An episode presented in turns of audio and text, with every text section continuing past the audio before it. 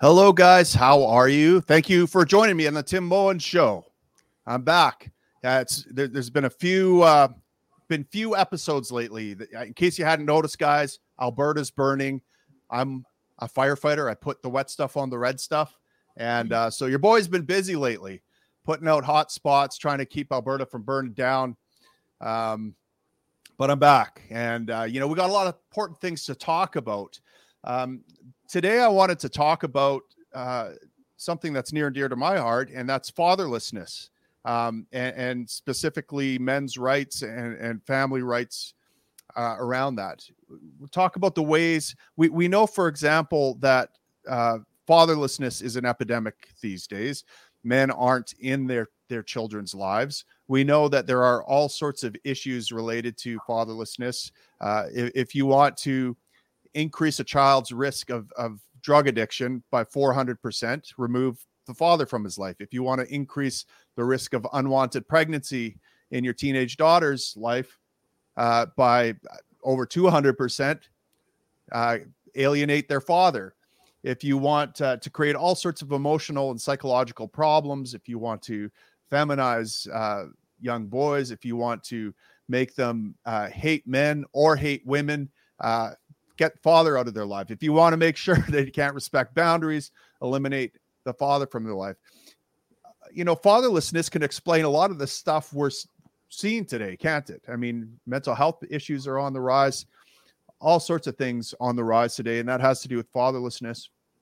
And and so I've got a special guest today who's going to talk a little bit about why it is, or, or some of the reasons why it is that uh, fathers are alienated from their children, and and maybe not just fathers, but uh, some uh, sometimes it's women as well.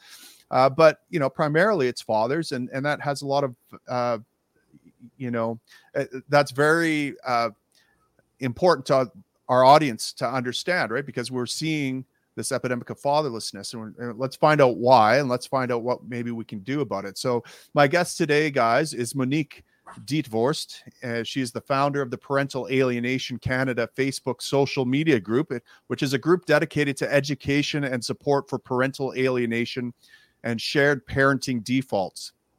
Although she started advocating for primarily men's issues in 2015 at Canadian Center for Men and Families, CCMF, she created the gender neutral movement for parental alienation in Canada in 2020. She saw a need to unite all Canadians targeted parents on social media to make a change to Canada's Federal Divorce Act. So, guys, join me in welcoming Monique. Monique, thanks for uh, hopping on today and discussing this really important issue. Yeah, here's my shirt. This is the color of parental alienation awareness, this royal blue. And our, our International Parental Alienation Awareness Day we just had the 25th, we had flag raising in several cities across Canada.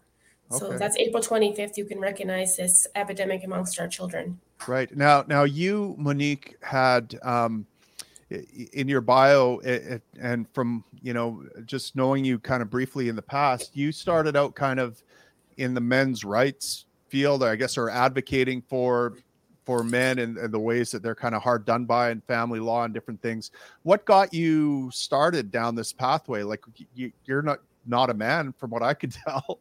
Yeah, um, I'm not. But, but yet you're advocating for for guys? What what's what gives? Uh, I don't like. It took me a lot of self awareness, and and I didn't even understand at first why I why I was so obsessive about this topic. Like it just resonated with me. I think I've had the type of child abuse that I suffered from was a, a result of toxic femininity, and so mm. I have an intuitive understanding of toxic femininity and the link between toxic femininity and child abuse. Right. So that understanding um, so I, I, I, a lot of people say I have a male brain as well. Like I'm very, you know, logical. Right. Like, at, yeah, I, I don't think like a woman in a lot of ways. And um, also, when I got out of school, I got into the STEM fields. I was working as a technical writer, and so I worked with in a male-dominated environment. And at first, it was very isolating and lonely. And when and it helped me deal with, connect with my coworkers and become part of the, you know, the, the culture in a male dominated environment to support men and understand their issues. So it, you know, it helped me deal with my own childhood trauma and it helped me at work um, feel less lonely. And so it's been very therapeutic for me. It's a therapeutic process for me to go. to support men and get sucked into these issues. And so, yeah, but it took me years to understand why I was doing it. And people would ask me, and I didn't, I couldn't answer. So, did, did, did you have a father in your life, Monique? And stop me if I'm, I'm asking too personal a question. No, that's fine. Yes, I did. Uh, my family is immigrants from the Netherlands, and so uh, my father's an odd man in a lot of ways. And so I kind of, as a child, I spent a lot of time alone because he had a lot of influence on me. He has a lot of social anxiety and he kept me away from people. And so I, but he is a good provider and protector, uh, like right. financially, but you know, um, but uh, in some ways, you know, when you're a teenager, you go out and make your own worldview and become your own person. And so that happened. But yeah, so he, you know, like he does love me and he bought me a car a couple years ago when I got laid off so that I could move to Edmonton. So, you know, the, right. you know, the fathers what fathers do for their kids it never ends. Like I was in my 30s and he bought me a car. Right, you know? right. What yeah. uh you, you described uh toxic femininity earlier. Mm-hmm. I, I, I, that kind of piqued my curiosity. How would you describe it? Uh, you, we hear a lot about toxic masculinity, but not a lot yeah. about toxic femininity. What would what would toxic femininity look like? Toxic femininity is seems innocuous on the surface, and that's why there's no resistance to it. It's been institutionalized in the form of institutional feminism, where mm. they can, um, they, you know, there's a, there's, a, you know, it's anti science, it's man hating, it is um, enabling and, and turning a blind eye to female narcissism and female abuse.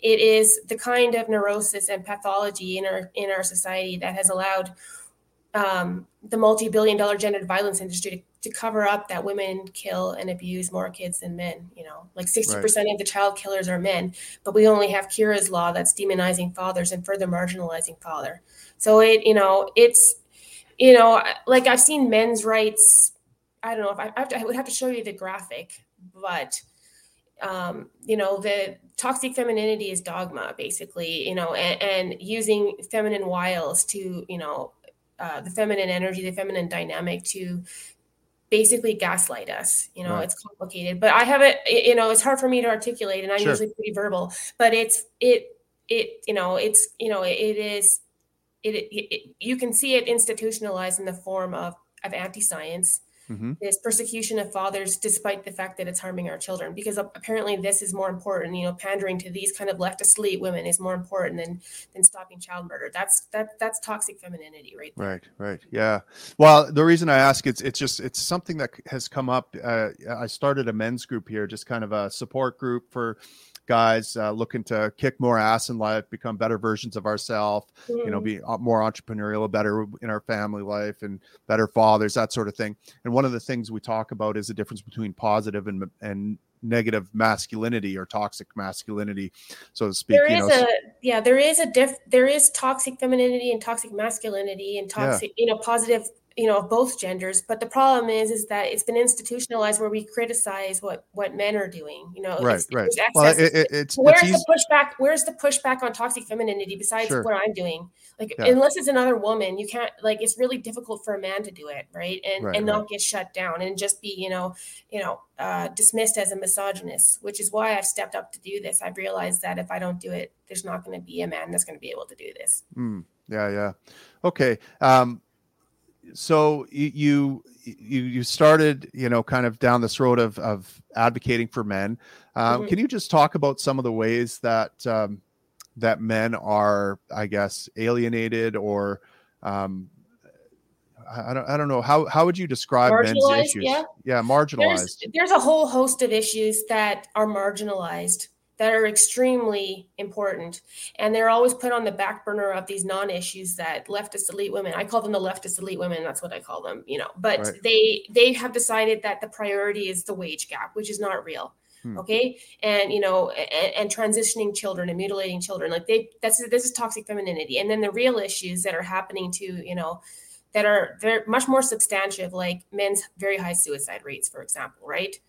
This high, we see all these fathers on fathers' rights groups and they're dropping like flies. And this happens every day. They're killing mm. themselves. And it's really obvious, and like anyone with half a brain could see it, but it never gets, you know, it never gets talked about in our federal courts. Whereas all, you know, like it's obviously that there's a link between the systemic, you know, uh, you know, marginalization of fathers and the and this, our enormous suicide rates for men. I mean, right. there's obviously a link. Okay, and and and and and if they want to go to you know the Winnipeg Center for Men's uh, Men's Issues in Winnipeg, well, that center is you know funded by a particular ideology, and that man will go there to get help, and and then he will um, he will that they they will give him a free psychologist, and then that psychologist will give all the information to that woman's lawyer, the woman's lawyer in that case, right? Oh my God. Yeah, and if he goes there for help, which is feminist funded, he will, uh, and he's been sexually assaulted or a victim of domestic violence, he will be treated like a perpetrator and gaslit that he's the problem, right? Right, right. So, you know, the man will be railroaded into suicide. This is happening all the time in our institutions. And then the blame will be, well, you know, it's it's patriarchy. You know, toxic right. masculinity made him kill himself. This is hmm. this is the insanity that we're living with. So the high suicide rates, the clear discrimination against fathers in family court, you know, despite scientific evidence uh, uh, there's a strong correlation between father uh, fatherlessness and you know extreme dysfunction that's affecting all of us like high crime rates and poverty right? Right. Um, so there's the, the, extreme discrimination. Men are like what like 90% of the unsheltered homeless? Like we can every if you go outside is you know like there's women that are homeless a few of them but they have an option to go to women's shelters. There's one in every city. If i if i'm in a city I will get com- comprehensive care. Like I'm not going to have to live on the street. And the women that are on the street, it's because they're not listening to the rules at the women's right, shelter. Right. It's not because it's nothing there for them. So 90% of the unsheltered homeless are male, and, and, and their lives lives seem to be completely worthless because they're not performing. They're objectified mm. because they don't have they can't provide money for women and women and children. Right? They're mentally right. ill with something. Um, the 93% of the workplace deaths are male, and that's not an issue. You know, that nobody seems to care about that the safety of men at work and and, and the impact of that father's death on their children uh, you know like that's not an issue apparently right. so there's a whole host of issues i mean men get six times the time as the same for the same crime as women are twice as likely to be convicted there's right. all these issues that are are substantive and this always gets put on the back burners i don't know of, of, some sort of like whatever the leftist elite women want to put on the on the front end that's what we have to deal with and anything that's substantive you know you know their psychosis that this is toxic femininity they have a grip on our establishment they're very well organized and i'm trying to take our establishment back with education and support about right, right. what this is doing to our children and if you're not if you don't care what they're doing well that's why the ch- children are you know you know women are killing and murdering more children than men are hmm. and does your children matter to you like if you don't care about men's issues do you care about their children because this is what's right. happening to them yeah. Is that right? So, so women are killing more children. I, I assume you're, we're talking not about abortions here either. We're just no. talking about. No, I'm talking about about children that are fully developed and and and you know the woman has an excuse. You know, feminists will have an excuse for her why she shouldn't be convicted, and she'll get a slap on the wrist after drowning a kid in the bathtub. Yeah. Well, and it's had, not and it's not postpartum depression or yeah, you know, yeah, and, and it's not true that men don't get postpartum depression a lot of parents get postpartum depression. I mean, you have to give up all your dreams to, you right. know, to provide for this child now, and you have to be responsible. That yeah. doesn't just happen to women; that happens to men. But there's that's not an excuse to kill a child. And I'm yeah. not, I'm not willing to, you know, give women a slap on the wrist for this. I don't want to. That's toxic femininity. I would like to, you know, strike the fear of God into their heart so that they are afraid to kill a child. That's what I want. Wow, holy. Okay, so you you you, you brought up a lot of stuff here. I, I want to. Uh, true yeah of true. course. Yeah and i want to i want to address each point kind of. I don't want to lose anything here. Um I, am going to read something to you. This is um this is the platform i developed uh, when i was leader of the libertarian party of canada because i recognize this fatherlessness stuff mm-hmm. as an issue. I feel free to stop me at any point and clarify. I will or, say that you know a lot of other issues that that that feminists are pushing, like gun control, for example, for the school shootings. That's actually linked to fatherlessness. There's a really good book. It's called The Boy Crisis by Warren Farrell, mm, and he points okay. out that the majority of these ISIS fighters and um, majority of these ISIS fighters and gang members and school shooters, they're all raised by single mothers. This is not a you right. know a coincidence. So you know these feminists say that the gun control is the issue. That's toxic femininity. They're not going to, eh, you know, I, I, I, I walked in my university, I walk by sometimes and I, eh, you know, I go in there because I went to school there just for a good time to study or whatever on my personal time. And I hear these two, you know, young, young adults, these two ladies, these two girls, and they're, they're t- talking very loudly about gun control right and they're feminists and so I, I i walked by and i said just to let you know like those boys that you're you know you're blaming um, they are actually uh, raised by single mothers. And their only argument against me, they were screaming at me, was that that's offensive. Well, this is offensive if you say that they're raised by single mothers. Like they, they, and, and I said, well, you don't care about kids because these are raised by, you know, you seem more interested in your offense than, than talking about these children. And, and, you know, their, their, their, their whole strategy is to censor and silence anyone like me that ever criticizes toxic femininity and what this doing to our kids. But basically right. they're, you know, that's what we have in the universities is this kind of ideology yeah. you know and, yeah, and, and so and so your and so your claim here monique is that um, that fatherlessness uh, increases um, the the likelihood of uh, a, a violent anything you can person. think of that's terrible. Like any kind of yes. anything poverty crime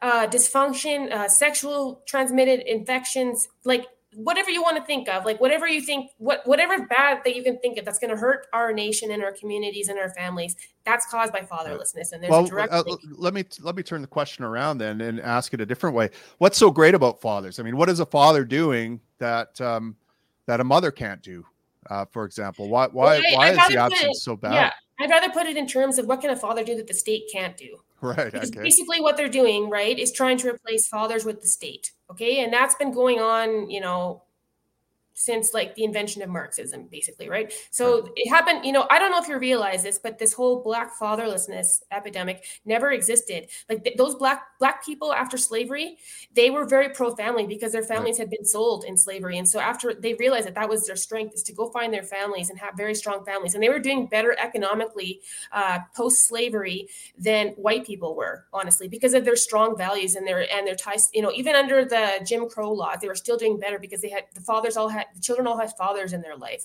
to keep them on track. And I believe the first black mil- black woman ever, or the first woman, not of any race, a millionaire was that black woman. I can't remember her name. I will get it to you. But it, because of you know their strong work ethic and their their family ties, all these things make people strong. You know. Yeah. And so at, at in the 1960s or 70s, Lyndon B. Johnson that that uh, Democrat, that radical leftist Democrat uh, president, he said, "I'm going to get all these black people to." Oh, he didn't say that. He said the N word. By the way, he said, "I'm going right. to get all these N words to vote for me for the next 200 years." And so he went into these black neighborhoods, primarily black neighborhoods, and gave them, uh, told the women, basically, basically bribing women, oh, "You get more money if you don't have a man in the house." Right? You get welfare, at the Great Society Act so that's replacing fathers right. with the state, okay? And the father the state doesn't care about kids and women and their wives the way that men do. And that is the truth. You know, they're not going to bend over back, they're not going to work long hours, they're not going to check up on their kids. The way a state does not do this the way that fathers and husbands do in the sure. roles what the providing and the protecting that they've been doing for 200,000 years right. in hunter-gatherer societies. This is hormonally driven and gender is not a social construct. And I believe that that fathers are fathers cannot be replaced by the state. Okay. Yeah. And that's what's happened. And look at the disaster. Is the evidence not obvious? What happens when you remove fathers? What happened to the black people in, in North in, in America? Yeah. What is the disaster that we see now? And they're hurting and they're angry. And they had those riots, you know, George Floyd riots I, I believe I believe the pain and anger is real. We can see it there, but they are misdiagnosing what is harming them. You know, sure. and they're just going back to the Kool Aid that, that that of of of, of uh, you know this anti-father rhetoric because that BLM. So, so how so how did how did we get here? How did we drive the fathers out of the homes? Like what what are the mechanisms? There I believe that... I believe it is ideology that started in the university that I can see. I mean, that happened to me when I first, I, I come from a very ignorant working class background. And I, when I first went to university, it was my desire to be educated. I wanted to be a better person and improve myself. And so I was like, you know, when I first got there, I didn't have the critical thinking skills. And these radical leftists pounced on me and they brainwashed me for a few years. And it was hard because I didn't have an education to push back against it, you know, and that's where right. it starts you know those girls i told you about in the university well i'm offended. And that's what they're being taught you know if you point if you actually they said that i they said to me one of their argument points was that i don't i don't that people like me don't do peer review. And then i told them well feminists don't know the meaning of peer review because they don't because i was peer reviewing them. I was walking by them and peer reviewing them and telling them that actually they're they're attacking these these these boys these children for the school shooters. But i told them that it was actually uh, they're raised by single mothers and i have empirical proof for that and so they don't know the meaning of the peer review, and that is important, right? And that's been lost in our university. This ideological ideological agenda that started in our in our university, you know, Um, they have uh, taken over all of our institutions, and it's you know they're much better organized than us. And so, right. what I'm doing at Parental Alienation Canada is basically educating and and offering mental health support simultaneously because we need mm. to do both. We need to educate people about this and also provide the mental health support to get through this. You know, um, but it's not going to, you know, like if you see the tobacco companies like 50 years ago or 60 years ago, they, you can see pictures of them selling um, cigarettes in the hospital and telling people that it's good for your mental health. And this is exactly the same dynamic. Like there's a there's an information misinformation campaign against fathers by toxic femininity by, based on ideology, not facts or evidence. And so they are much better organized, like the tobacco companies once were. And it's, but I believe we can go faster to undo it because we have social media now to mass communicate. We can go faster than in the tobacco company era you know, from the Atlantic slave trade era where they spread misinformation to get what they want. It's the same thing. Like people, you know, this is nothing new. And and people call me a conspiracy theorist, even though I have proof of all of this. Like you can see it with your own eyes if you just open up your eyes. Like, and you know, that what how is this anything new that's ever have like this dynamic is nothing new. The spread of misinformation for a profit motive and for a power motive, like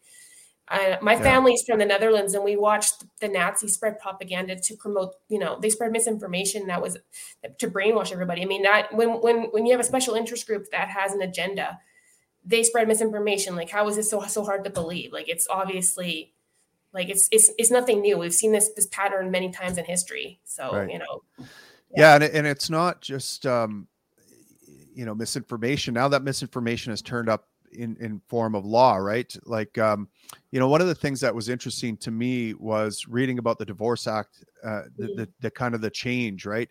And here's what here's what uh, is written in the libertarian party platform that i wrote uh, when i was researching this. It, the divorce act of 1985 saw judicial reform that biased primary caregiver theory instead of presumption of shared parenting theory. Yeah. This ideological possession has courts asking the adversarial question who is the best parent instead yeah. of asking the question what is the best way for the child to maintain relationships with all the important people in their life yeah, well, high conflict, yeah. high, I call this the high conflict industry. Like my two main opponents in Parental Alienation Canada and oppose everything I've been saying, especially my supportive fathers, would be the Bar Association Canadian Bar Association, and also gendered violence, which have multi-billion dollars worth of, of losses if, if what I'm saying becomes mainstream, right? So the Canadian Bar Association, the high conflict industry, that's billions of dollars of billable hours for lawyers for unnecessary custody battles, false accusations. I mean, family law is the most expensive type of law. I mean, the profit motive there is understandable. I don't know why it's not obvious. I mean, they've, they've shut down the Bar Association uh, shared parenting bills from the Canadian Equal Parenting Council. The, that's the nonprofit that puts down the shared parenting bills. But there's been plenty of campaigns for shared parenting in Canada.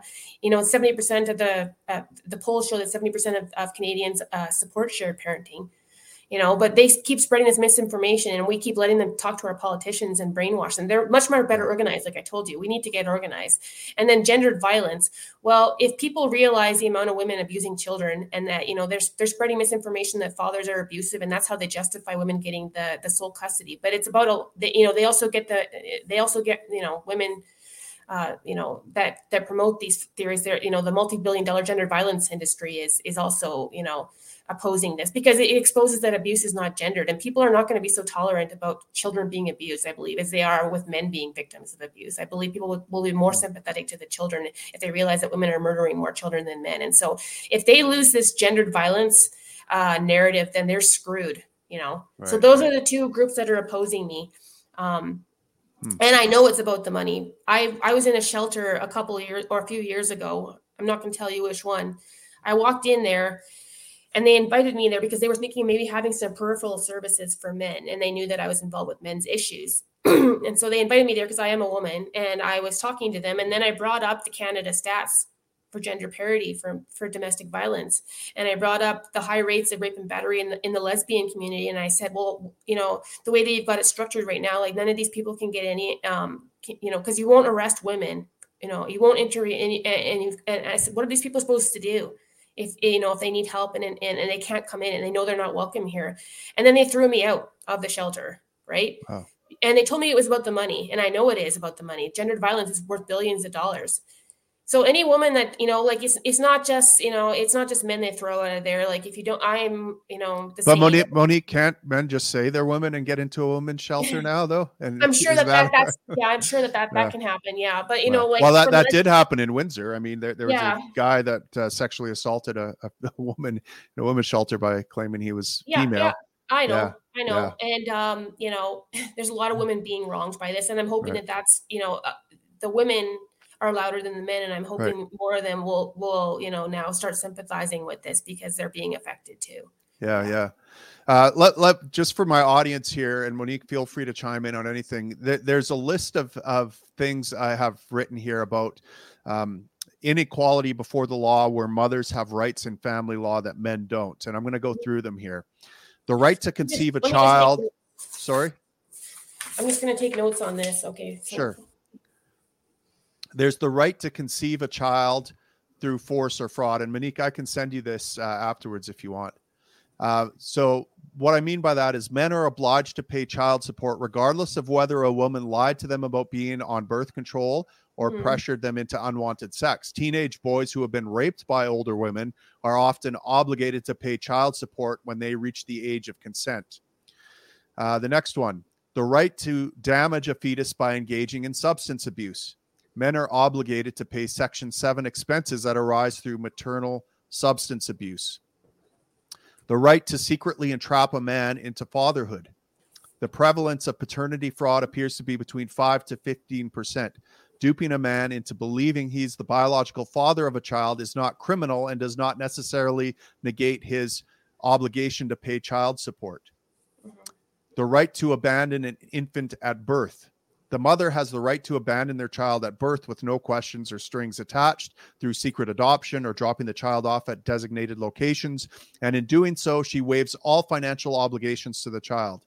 Biological fathers don't have the right to waive financial obligations, nor do they even have the right of first refusal to custody of the abandoned child.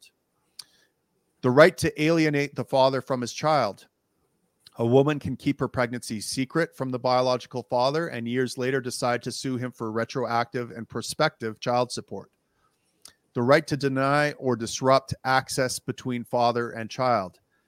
While non custodial parents have the right to access the child, these rights are not enforced like child support. Police will not enforce normal access orders, and mothers can ignore court ordered access with impunity in most cases. The right to make false allegations against the father. Mothers who make false allegations or accusations of child abuse or domestic violence in order to gain a custody advantage can expect to face no repercussions. So, those are all the different rights that women have under family law that men do not have. Do you have any comments there, Monique?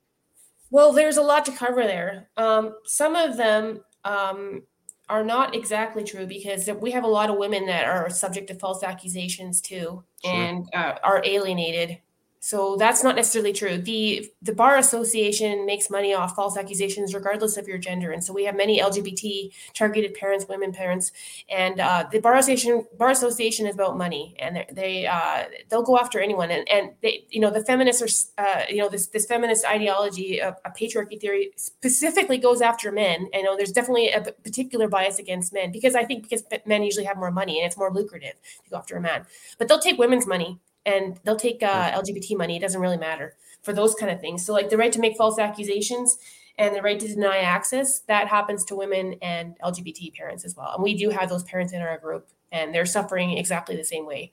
Mm. Um, so, but you're right. And so we need to, you know, we need to revamp the entire family law system. What I want to do is have an equal shared parenting default Right. And I want to take away the profit motive because that's going to make it easier for me to get every, get everything else that I want. If I can, you know, the reason why I can't get anything right now, any of the reforms, is because of, uh, of the profit motive. I believe it's billions and billions of dollars. Like, how can people deny that that's a motive, right? It's billions of dollars for these billable hours for false accusations, and and, and that right. and all this litigation is an industry of psychologists and social workers and all these, you know, all these people getting involved in people's personal lives after they divorce and separate, you know, and creating a conflict and a problem. I call it the high conflict industry, right?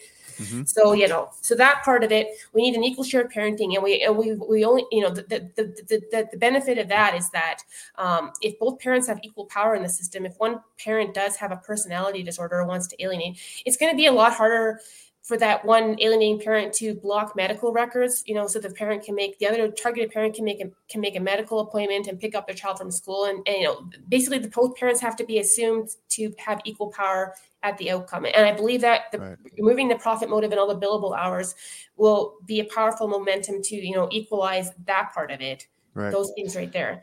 Um, well, well, yeah. another another thing that I thought of, Monique, too, in the thing that, that seems to be playing against, um, I guess, peaceful or productive resolutions in divorce is that, uh, you know, the the whole idea of the of the state being involved in marriage to begin yes. with. You know, we have to yes, go there yes. for licensing.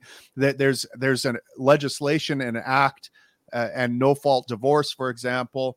I mean, that this turns contract law on its head, right? I mean, if one party can unilaterally break a contract and not only not have to pay any consequences for it, but actually get rewarded for it.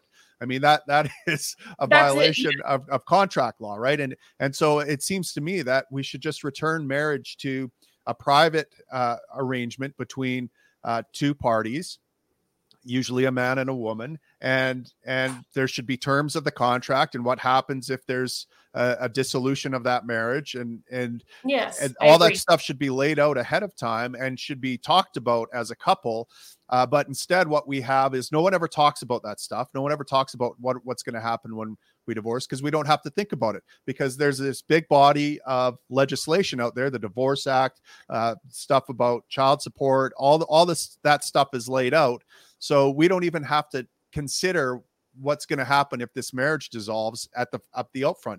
Now, now, no other time do I enter into an agreement or a contract with someone like a business arrangement. Will we not talk about? Hey, what if things go south? How are we going to deal with this? What's the best way? You plan for that stuff. You know, you you uh, ex- expect the best, but prepare for the worst. And mm-hmm. but we don't we never do that. We never prepare for the worst in family law. We never even talk about these sensitive issues.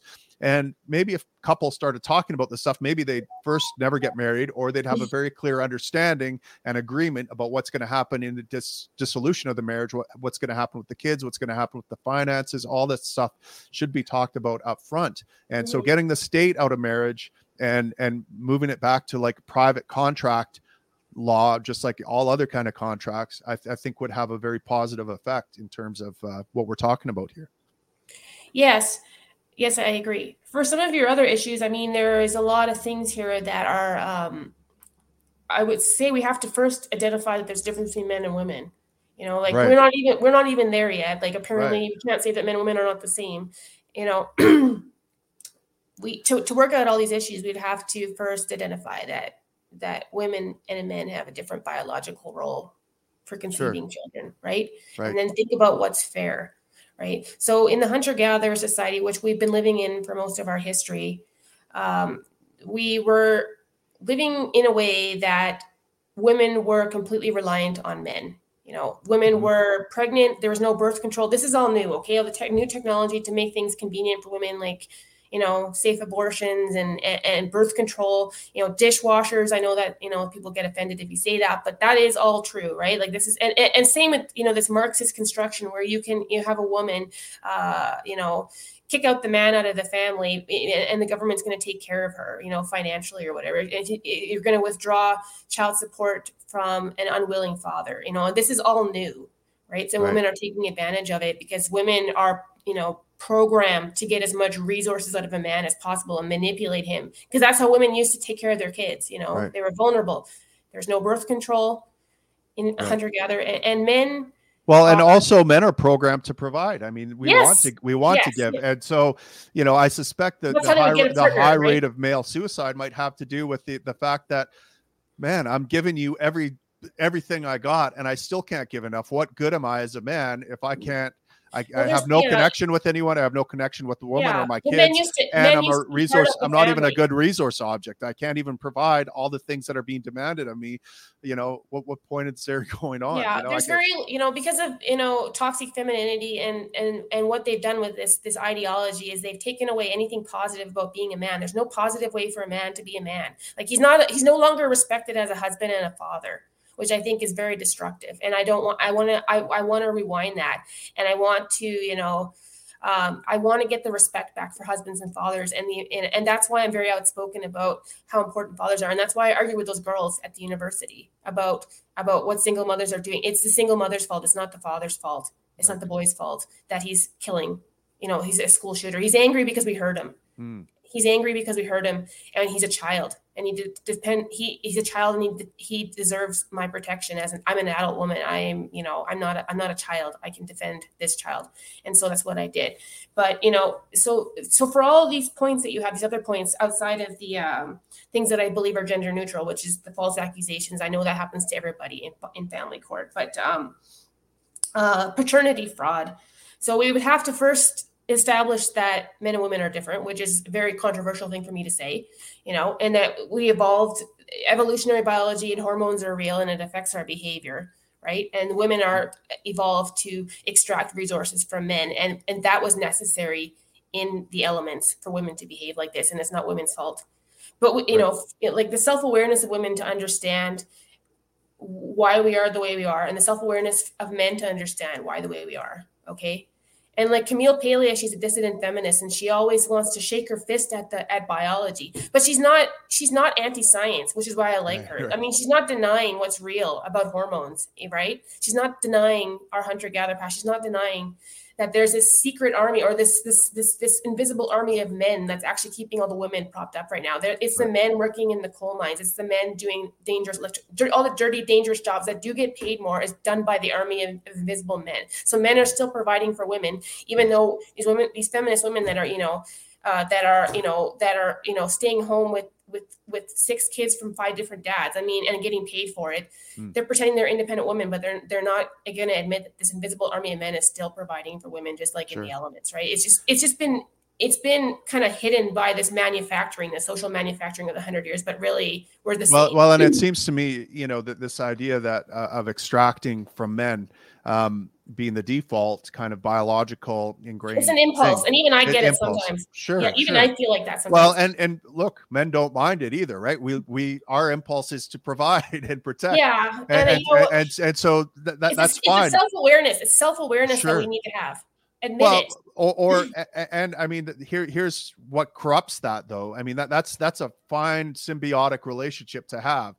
We, you know, I as a man have no problem providing for my wife and my family and uh, you know, and, and I, I, I like the respect I get back as well, right? It's like we're grateful for it, right? Yeah, but but, mean, but the difference is the difference here we're talking about now we enter big government, and now I can extract from a man without having to respect or like or treat them well, right? In fact, mm-hmm. if I treat them like shit, I, I get the same amount as if, you know, I treat them well. In fact, I might get more than if I treat them well. And, um, it, you know, and, and so now I, I don't have to, I don't have to contend with with um, any kind of di- discontent in my relationship at all right? Like if we if there was some kind of conflict in the relationship if we don't have big daddy government there we're going to have to sort it out as two people and it might not be a comfortable thing to do. We're going to have to have a difficult conversation. We might actually have to make some compromises and you know i think at, at the end of that we'll become closer and more intimate and actually our relationship will be better because that kind of conflict and re- resolution and stuff actually brings people closer. But now when you're confronted with that conflict monique and, and that discomfort all, all you have to do is say i don't want to i don't want any discomfort here. I'm just going to end this relationship get my payday and and move on to the mm. next hedonistic impulse i have. And and and so there's nothing wrong with that desire to extract resources from men but there is something wrong with doing it by force through the state. And this and so the state here is the issue uh not not the women per se. Yeah so the original family law uh, system that we had you know in victorian times and before was called coverture and that was the original family law and I, you should you should look into it okay? okay. And it's it's been misrepresented by revisionist feminist history okay? So they say that that women couldn't own property that there was just a patriarchal oppression to you know marginalize women and they had no rights. And it wasn't quite like that okay?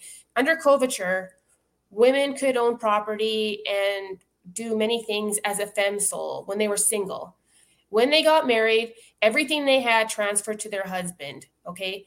And that was because the man was also required to pay for absolutely everything. He was the one that was supposed to pay for the kids and provide for the wife. The wife could get a job, but she wasn't required in quite the same way, like legally required to actually provide use that money to pay for the kids the way that the man was. So there was a balance between uh, rights and responsibilities. Yes, the man got all the the material stuff from the marriage, but he was also required. So then, as feminist agitation has gone on over the last hundred years, what they are doing is they are saying, okay, women need more and more and more privileges, but no responsibility. And then this is the this is the result that we have now after all this agitation after 200 years. Okay, you know I hear all these feminist women saying, "Oh, women couldn't own a credit card." Yes, they had to ask their husband for a credit card. Why? Because the man had to pay for it. That's how that worked. Okay. So, you know, and, and now you see women running up their credit cards after divorce and they still, still now they're expecting their husband to pay for it, right? Like, you know, right. through spousal or child support or okay. So that's the problem is that this ideology of toxic femininity is not understanding that the reason why it was set up that way is not because of men's oppressive attitude towards women, but because they were had a responsibility to provide and protect for women. And right. that's why it was set up. And we didn't have the technology, we didn't have anything to provide and protect for women except for men for a long time. Okay. And so it wasn't a patriarchal, like, you know, conspiracy against women. It was just the way it was, like in, in the elements. Like there was no other choice. That's how we survived okay and and the neanderthals if you look at that species okay they had more of an egalitarian work ethic and guess what they're they are extinct okay right you know, they have pregnant women, vulnerable women hunting mastodons. Okay, are you kidding me? dangerous animals and doing dirty, dangerous works. Whereas human beings have shifted all that risk of the dirty, dangerous work onto the male, and it's worked out for us spectacularly because we're the most successful species on this earth. Right. You know. Well, that and that reminds me of a Robert Heinlein quote that that all societies are based on rules to protect pregnant women and young children. All else is surplusage, excrescent, ad- adamant, luxury, or folly, which can and must be dumped in emergency to preserve this prime function. As racial survival is the only universal morality, no other basic is possible. Attempts to formulate a perfect society on any foundation other than women and children first is not only witless, it is automatically genocidal. Well, women are the bottleneck. There's been sure. there's evidence there's evidence um, that our population was down to like six thousand people after a natural disaster like a super volcano. We don't need that many men to reproduce, but every right. woman's body body sure counts, right? right? And we still yeah. see women objectified for their bodies, right? And yeah. that's that's you know, and but men and feminists have been very outspoken about that, and that is true that women are objectified for your body. You know, and you know, women don't really need to work to be valuable the way because your body makes you valuable right. if you're a woman. But a man is a, is also objectified, and that's why they're homeless if they're sure. not working, right? They're disposed yeah. of. Yeah. Well, so, men are so, men are men are resource objects and women are sex objects. I mean, that's yes. So all these issues, yeah. So all these yeah. issues that you brought up, you know, it would take me another couple hours to work on it. But first, sure. we would have to establish that that there's a difference between men and women to even go into this and what, right. what's fair, right? So yeah. yeah. I don't know. That's quite a long time we've talked today. We can go into this. Yeah, but, you know, for sure. Well, well, I'll tell you what we've we, have we have you've given us a very uh interesting i guess introduction into this thing like uh, my, my mind is i mean you you dump you gave me a fire hose of information here that I think yeah. a lot of us are going to be digesting. So I'm going to definitely have to have you back on to dive into some of these specific things and and talk about how we how we work our way out of it, this. I mean, well, you know, you said the fire hose, but it's it's actually these ideologues that have put out the fire hose of bullshit, and it right. takes me a long time to to to, to come back with you know explain it. And I, I, have to start at the very beginning that men and women are not even the same. Like, sure. and that seems ridiculous, but I have to say that.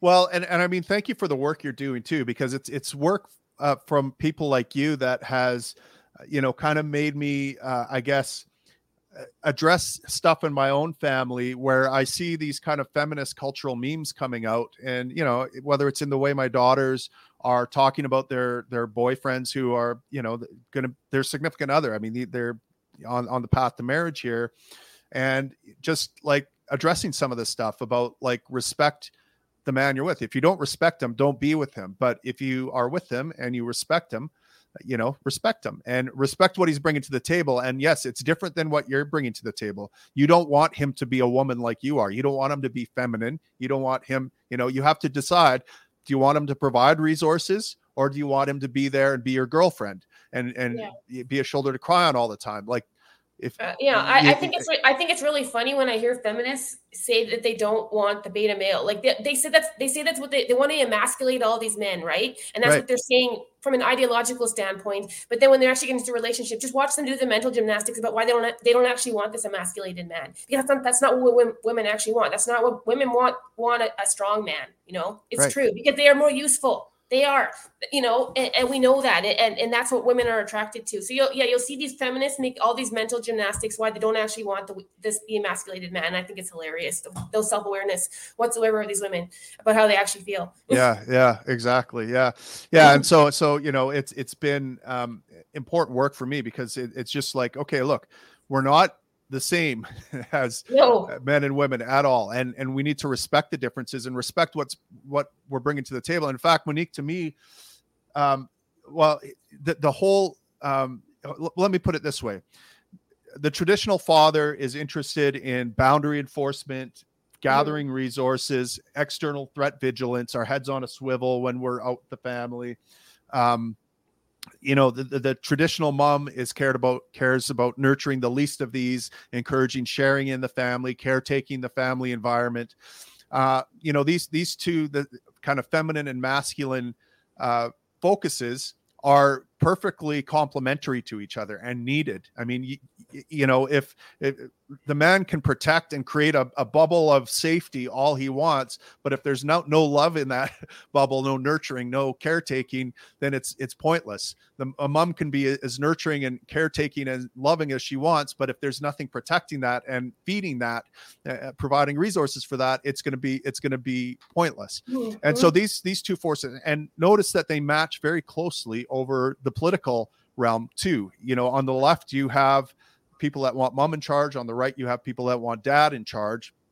Now you can tack on ideology onto that, and it corrupts things even more.